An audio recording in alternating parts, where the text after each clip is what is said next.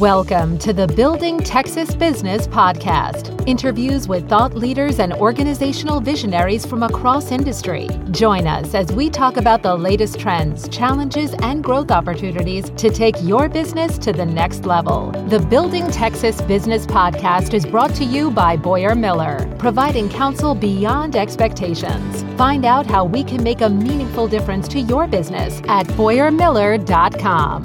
And by your podcast team, where having your own podcast is as easy as being a guest on ours. Discover more at yourpodcast.team. Now, here's your host, Chris Hanslik.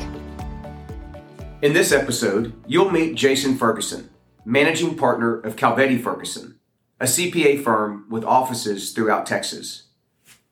You will learn from Jason the importance of figuring out who your company really is and what it stands for, and that it is never too late to have that conversation. Jason firmly believes that staying disciplined and committed to building a collaborative culture is the key to success for any company. All right, Jason, I want to welcome you to Building Texas Business and thank you for coming on the podcast. Yeah, thanks for having me. I'd like to kind of just get right in it, man. Tell the people a little bit about yourself. You know, you're the managing partner at Calvetti Ferguson. Tell us kind of what Calvetti Ferguson is and how it came to be. Yeah, so Calvetti Ferguson is a what we call a full service CPA firm. So we do audit, tax, advisory, technology advisory, accounting services. So we can handle pretty much anything a company throws at us. We have offices in Houston, Dallas, Fort Worth, and San Antonio. Then this is our 20th year, uh, which wow. is crazy to think about. It doesn't feel like it's been 20 years, but it'll be 20 years in June. And so that's, I mean, that's who we are. And what we're about is just serving entrepreneurs first and foremost. What we care most about is the culture of the client the the way the client wants to be served, kind of how they see the world. We could be the most technically competent group to handle a client in a given market or city, but if we don't operate and serve clients the way they want to be served, it won't matter because we'll never meet their expectations. So we work best with entrepreneurs, entrepreneurial oriented companies and entrepreneurs themselves. That's great. I mean, I can't believe, yeah, 20 years goes fast, doesn't it? It's super fast. Well, and you mentioned, you know, serving entrepreneurs. I think having gotten to know you, that has to be easier because you're an entrepreneur yourself, right? Very much so, much to my wife's chagrin many times. And this wasn't my first entrepreneurial jump in. I've had several. So yeah, I'm an entrepreneur and I just have a heart for entrepreneurs and how they build things and create out of nothing and take those risks, the yeah. risks they take. So yeah, it makes it fun to be alongside of them, helping them, you know, maybe make that risk not look as big as they think it might be. Yeah. And most of them are very good at the whatever their operation is what you know they're very good at making the widget and reprocessing the widget and all of those things maybe not as good on the financial aspect of it. And so we really enjoy coming alongside and making sure that entrepreneurs financial back door is closed and and that that entrepreneur is risk mitigated in that area so they can focus on their business and what they're doing so when did you know you kind of had this entrepreneurial spirit in yourself? Oh, pretty early on. I came up in public accounting and then I left and went into industry and I a company called PGS, which is one of the largest floating production ocean bottom seismic companies in the world. And then I was sold over into Halliburton and ultimately came global controller for Vision Halliburton. And I knew I didn't want, I didn't enjoy that corporate environment, that uh, the just the grinds you've got to go through and the games you got to play. And so I very quickly figured out in my career that I may be unemployable. so, so that it was pretty early on that I figured that out. And then I retired from Halliburton and I thought I was done. I was very young, but I thought I was done just because I didn't like the the working corporate grind. I was home less than six months. My wife said, this is not going to work. I, at Halliburton, the last three years, I was out of the country 180 to 220 days. And so that means I was completely out of pocket for half the year. And so me suddenly being home all the time, she said, this isn't going to work. We can't spend the rest of our days you micromanaging me. You got to figure something out. There's Yeah. got to be something between being halfway around the world half the year and being in my face the entire time. And you need to find it. And so I called Jim Calvetti, who was at PGS in January of 2003. I'd taken a chief restructure advisory role with a company just to get out of the house. Just to do- yeah. yeah. Called him on day two, said, Jim, it's going to take me six months to get through this. And my wife's made it clear I cannot come home full time. So what do you think about starting a consulting firm? And at the time he was at PGS. PGS was a Norwegian company. The Norwegians had taken over the board and they were telling every executive they had to move to Oslo and he wasn't going to move to Oslo. So he said, fine, let's do it. So we actually started as a consulting firm, just a two guys out there sick of international travel, needing to stay busy and morphed into a CPA firm.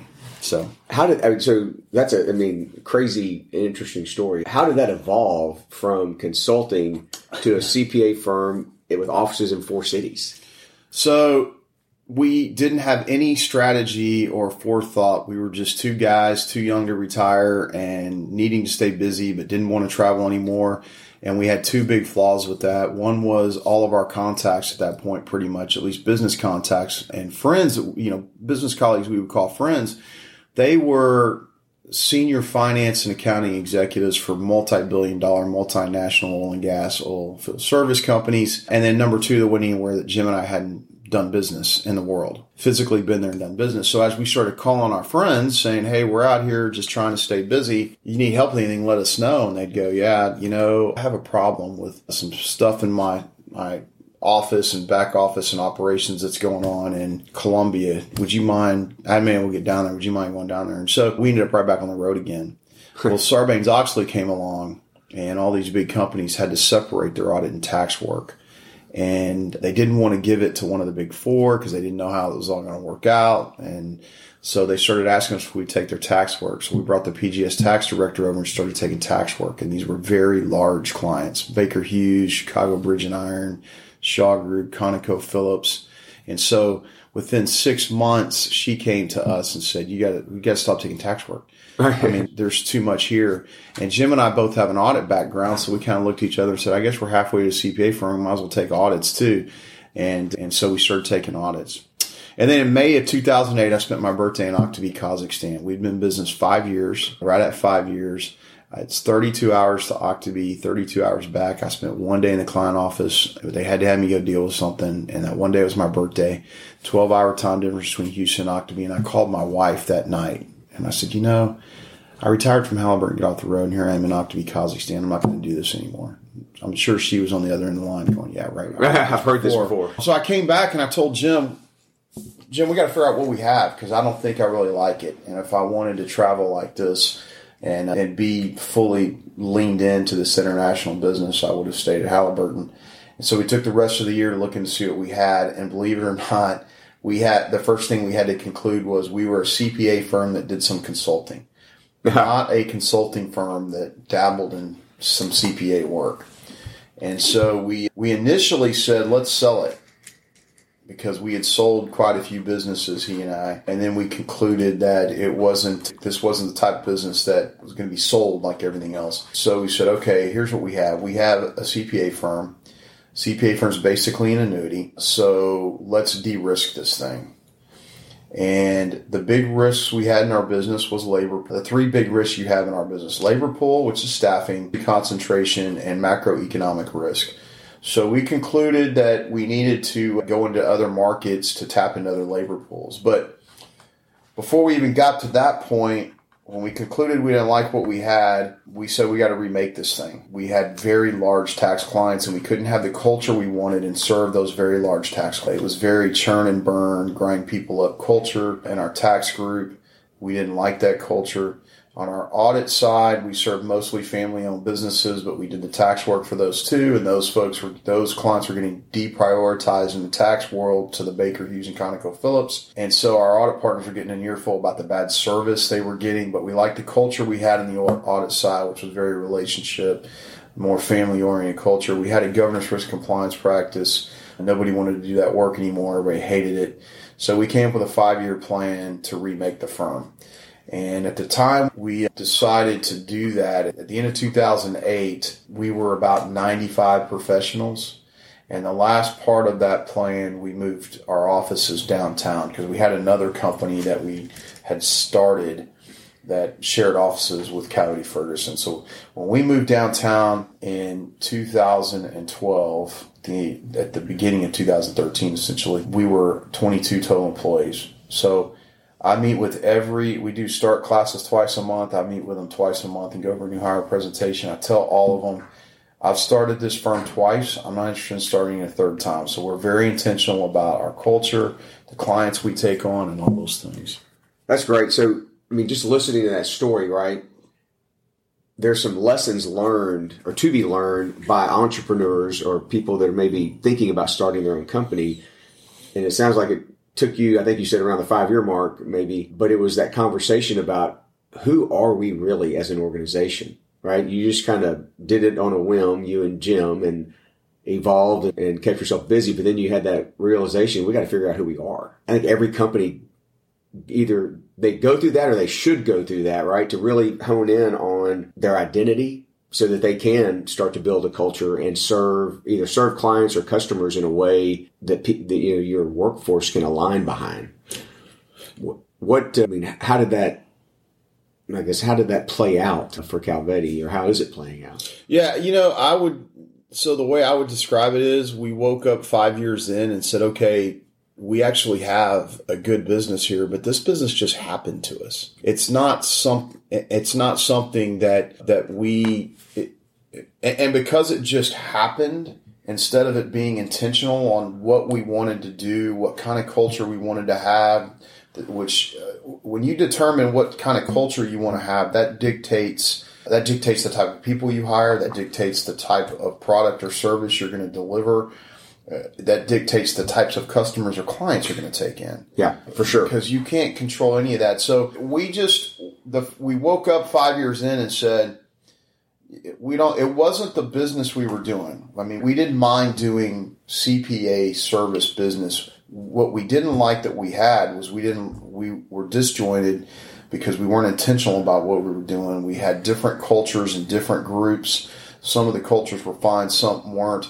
But because we were just a completely disjointed culture and environment, we we had, we were working for the business wasn't working for us, and so that was the big thing that we woke up to. And unfortunately, it took me having to go halfway around the world to in a very short order to have that light bulb moment. But that was the big thing, and so we you know we just broke it down and said, okay, what do we want?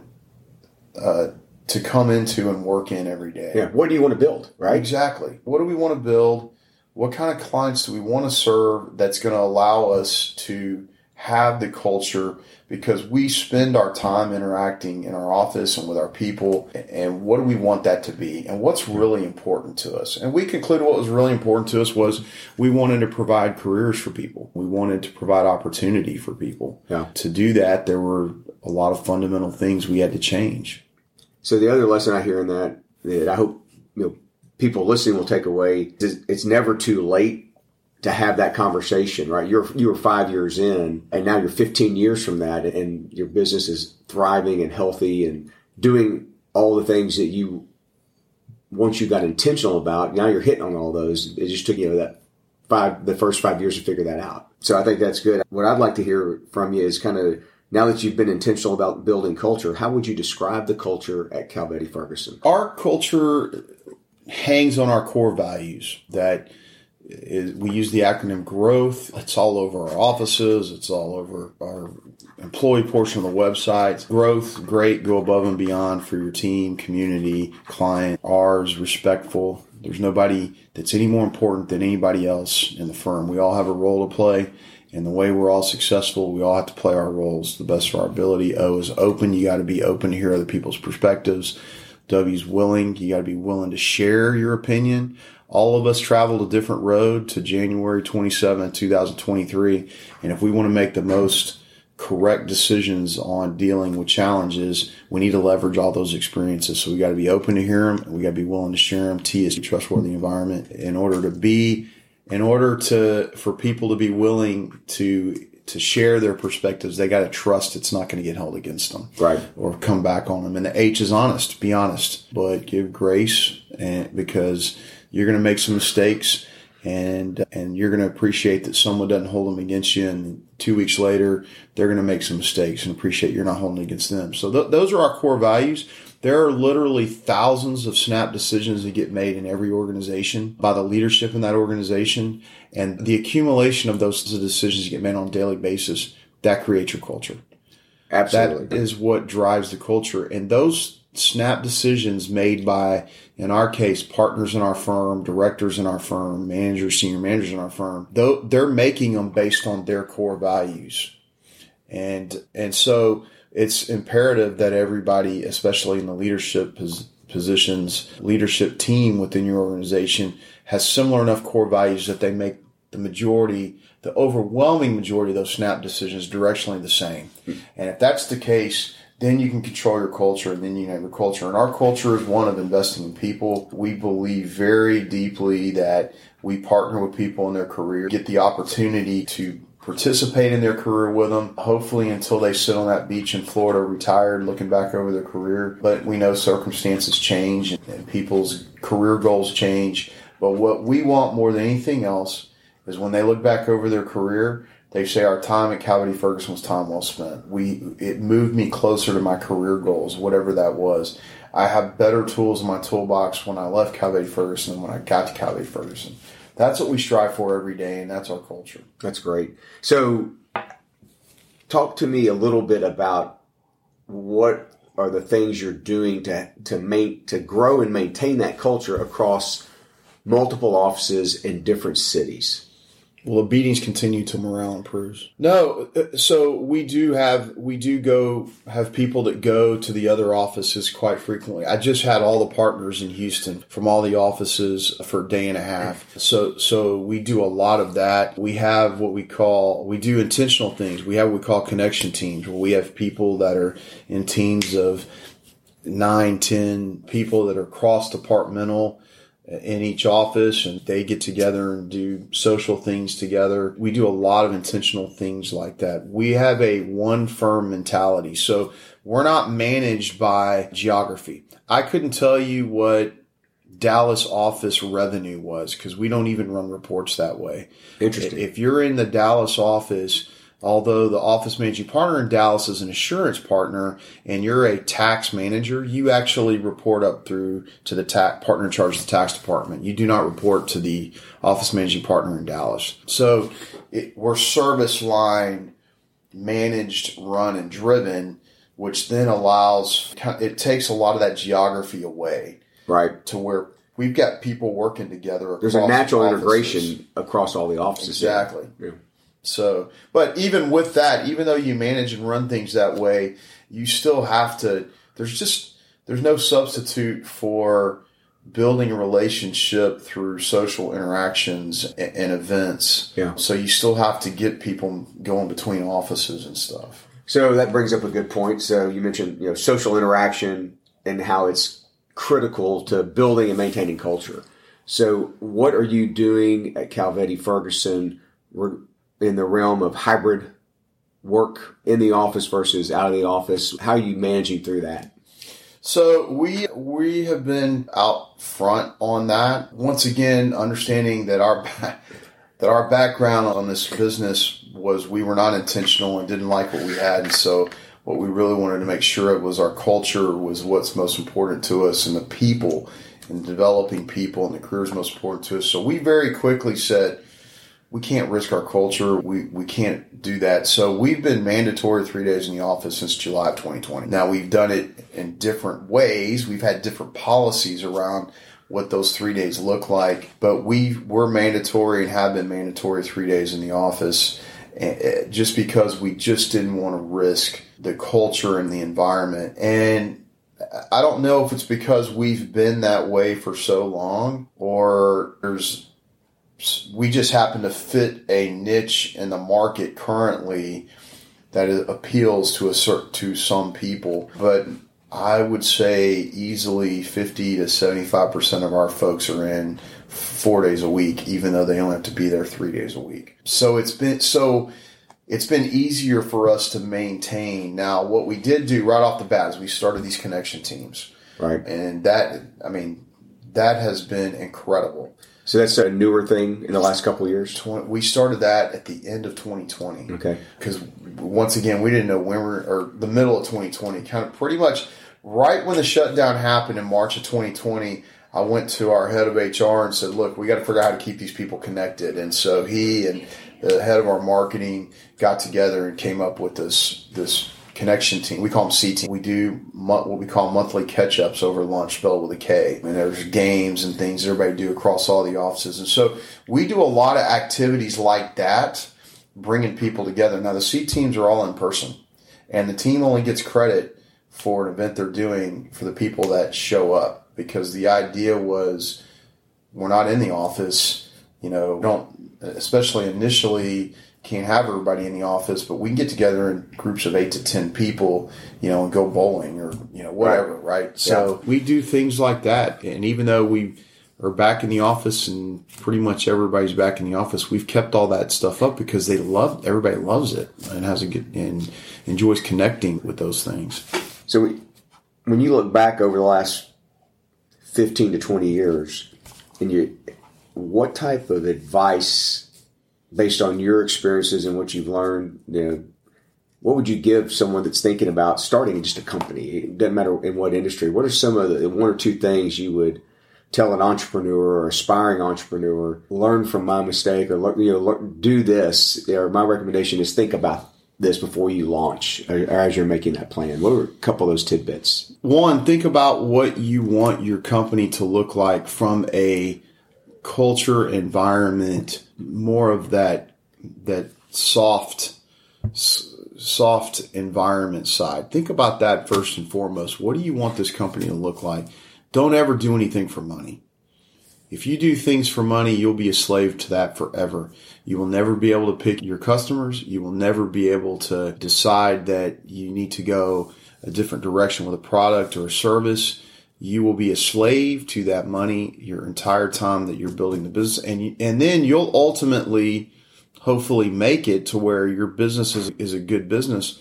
But there's a good chance there's a chance you may not your day-to-day life. Right. So you know i would say decide what you want your feel and look and culture and environment to be for your business the services and the products you're starting this business because you know you know what you're doing there. It's rare that people just decide you know what? I've never done any law work in my entire life. I'm not even an attorney but i'm going to start a law firm. Right. They generally start things that they have expertise in. So don't worry about you know how am i going to find the customer or how am i going to manufacture the widget, you know how to do that. Think first and foremost, what do I want this company's look and feel to be?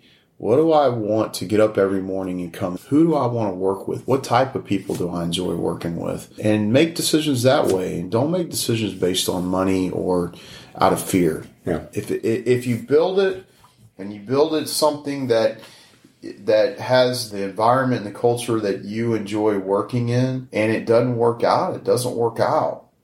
That's right. I know that sounds tough, but that's better than being miserable 25 years for 25 years of your life and you have a business that is yeah, paying your bills and providing a decent lifestyle, but you're a miserable person. There's no fulfillment in that, exactly. even though it may sound like there is. Yeah. You said something in the beginning about trying to determine the culture of the client. Tell me a little more about what did you mean by that, and how do you go figuring out the culture of a you know this other company and deciding whether you want to work with them or not? So we have a no jerk rule. We won't work with jerks. We fire clients every year of all sizes. Um, we fired some of our biggest clients over the jerk rule, and Hopefully, none of those are list, former clients are listening now. Yeah. know that they're the jerks. Yeah. well, if they've been fired for the jerk rule, they know they were fired for the jerk rule, and so you you start weeding out a lot. But the most important thing is if you stick to what is a good for you, what is a good customer for you, the market over time learns what is a good client customer for you. And so the quality of the referrals that come to you uh, on what is a good fit improves over time because right. the market figures it out. The, if you don't just, if you're disciplined into, we want to work with entrepreneurs, we want to work with entrepreneurial culture companies, right. and someone refers us a 60 year old manufacturing company that's a family owned business and it's a lifestyle business, the family, they're not growing it, they're not interested in that. They're just interested in clipping coupons. It's a great business. It's a great client. It's a tough client for us. Right. And so you have to say no to that client, even though it's probably a large client. They're going to pay. Could be bills. profitable. Yeah, right. all those things. You have, and you say no to some of those types of clients. The market really quickly figures out. Okay, I, this is the type of cultured client or type of company or person that I need to refer to Calvetti Ferguson. Yeah. So it just comes down to discipline. I was going to say, you know, and I think it was Jim Collins, right? And Good to Great said, discipline thought, discipline action, right? And so I agree with you. We talk here about terms of, you know, being intentional about our values, living them daily, you know, tying behaviors to them. When you then do that for a while, things be, that becomes institutional. And I think that's kind of what I align with what you're saying is if you're thoughtful and disciplined over time, not only do you get that culture culture internally, but the market starts to know who you are, identifies, you know, you have an identity, whether you it's the one you want or not, right? And if you're intentional about those things, it'll be the one you want. And then I think over time it becomes less of an issue and you I guess deal with less jerks. You hope. But you know, that's a good I mean, if you're making your decisions on your business based on money, you're taking that company. Oh yeah. And then you wonder why play that forward a hundred times over the next 10 years. And you wonder why you, now you're no longer worried about the money because you're making a decent living or what, you know, whatever. And you wonder why this company, this well, you have turnover, turn, right? Have turnover, and you wonder why it, the culture isn't really what you want, and you know all those things. You know, but I just really believe that business owners that make decisions based on money, your culture is money. Right. Let's not pretend it's anything else. It's money. And that's there's nothing wrong with that. But be on, but lean and live into that. Right. And then now you're going to people are going to congregate around you and within the company that's what drives them as well most important um, so you make decisions just based on money. You're gonna you're gonna make a lot of decisions that make it very difficult if you want a culture that's not money driven. Right. Well, let's talk a little bit about just you. How would you describe your leadership style? So I am not a micromanager. I think my folks would tell you that, and I figured that out early on. So I am, hey, we're at point A. We need to get to point B. This is where what point B looks like. I you get there. You have the ability to make the decisions to get there. I'm available to bounce things off of to help make if it's a high risk decision to help to make that decision. But I give my people a lot of freedom to do that. Honestly, that stresses some people out. Right. Um, they don't like that much open range, and there's nothing wrong with that. I'm not saying that my way is right. It's just I've tried to change and I can't. And uh, and then I don't throw my folks under the bus at all. If you're going to give someone that much freedom, to, to make their decisions and get there, then you have to accept the responsibility to, in my case, the partner group. So, you know, what I tell my folks is, look, we're in this car and you're driving the car, but remember, I'm the hood ornament on the front of that car. So you run this thing into a wall, I'm hitting first. Right. And, and so I'm not a micromanager. I am, I view myself as a resource to my folks and a coach to my folks that work directly for me and with me. But my primary job is to be looking way down the road and positioning the organization and the business to not slowly fall off the ditch or to take advantage of opportunities that are way down the road. And the rest of the partner group and the operations team that work with me, they need to deal with the short and midterm to get there. So I've got to give them the freedom to to get to the short and midterm while I'm looking, you know, 100 miles down the road and making sure we're staying on course. So very good. So any anything you can point to as a setback or misstep or failure that you learned from that you think helped mold you into the leader entrepreneur that you are today? Oh, lots. Most people say that. They're like, "How long do we have?" yeah, lots, lots. You know, I think I made a lot of mistakes early in my career where I thought I was the smartest person in the room, and you know, felt like I, you know, I knew best, no matter who all was sitting in, around the table or in the room or working the problem a lot of times that led to some bad decisions and some mistakes. I, I tell you, what, probably the biggest lesson I, or the biggest picture of that happening was when I retired from Halliburton. Before, when I was in public practice, my biggest client before going into industry was the largest franchisor of Great American Cookie Companies, and he was a pharmacist. Great American Cookie Companies. Oh, okay. And he was a pharmacist that got into this business. He had like 45 Great American Cookie com- companies, and it just it was just mailbox money. And he, everybody called him Doc because he was a pharmacist before this. So when I retired from Halliburton, I'm like, okay, I need some. I'm going to do something. And I looked into doing franchising, but all the big franchises required you to have prior franchise experience. And I thought, well, I, that's stupid. I'm a pretty smart guy. I, this is dumb. This is not a complicated business. But donuts did not. So I opened up donuts, Southern Maid donut shops. Okay. And I figured out within six weeks why they require you to have franchising experience. and I could not sell out of that thing fast enough. And that was a huge lesson. One, it was very humbling. I bet. I remember when, so uh, there was this old guy from Cambodia that came and looked at the donut shops. He had a bunch of donut shops down in Galveston, League City and stuff and I met him at one of the donut shops closest to my house after like late morning on a Saturday. And uh, we're sitting there at a table, at our patio table outside in front of the shop. And uh, he asked me a few questions and he finally said, let me ask you one more question. Why did you do donuts? And I said, what do you mean? He said, listen, we're not educated here. We don't speak the language real well. We, you know, this is a good this is a good path for us. Why did you do donuts? and it was such it was like a minute interaction on that and it was it stuck with me forever and humbled me so much that it impacted me it has impacted me for the rest of my career. And I, and of course I at the time I was pretty frustrated. I was like look do you want the donut shops or not? Right, but uh, but anyway Okay, I'd never pictured you as a donut maker, but I have a new perspective on you now. Oh, there's a reason why they have those requirements. yeah. All right, so th- you may answer what is my next question, but uh, what was your most interesting or honest job?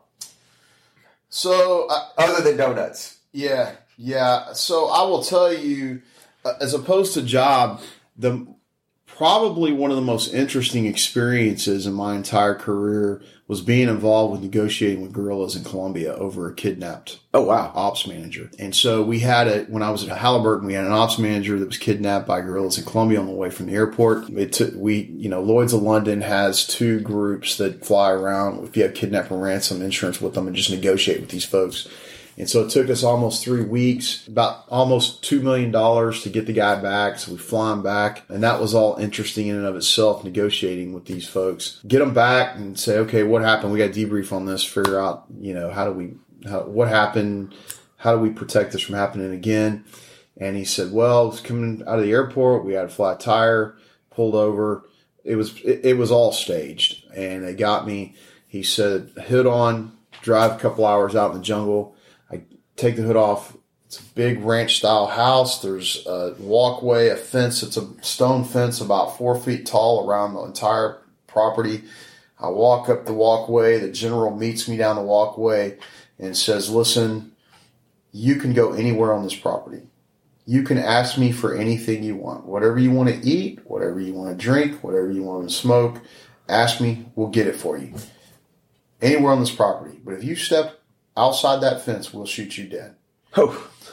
and he said he kind of he lived the life of a king for about two weeks. So he wanted, Well, he was waiting on you to- he wanted to get kidnapped every few years. and so anyway, they didn't all turn out that way, but it was really kind of seeing that and being in the middle of that was just was a different side of the world that you know Yeah. a lot of people don't get a view into. That is interesting. All right, so a little maybe lighter hearted than that. You're Texan, so I always ask all my guests whether they're Texan or not. Tex Mex or barbecue? Tex-Mex, Okay. No hesitation. not even close. Tex-Mex. All right. And then we'll wrap it up. I I always uh, curious to know if you could take a 30 day sabbatical, where would you go and what would you do? I would go to Italy and up through France, and and I actually do take a sabbatical. I try not for thirty days, but a week a year. Where when I pull out, I turn the phone off and disconnect it. And A week uh, a year. Good for you. I think it's important for everybody. But yeah, Italy and up through France, and just kind of drop off the face of the earth. What are you planning to do this year for your week off? I'm actually going to Italy for fifteen days. Okay. So So there you go. Yeah. That, that informed the answer. yeah, Jason, it was great having you on. Loved hearing your story, how you and Jim have built this CPA firm to what it is. And it's no wonder it's been as successful as it has been and will continue to be. Well, thanks for having me. I really appreciate talking. And there we have it, another great episode. Don't forget to check out the show notes at boyarmiller.com forward slash podcast. And you can find out more about all the ways our firm can help you at boyarmiller.com. That's it for this episode. Have a great week, and we'll talk to you next time.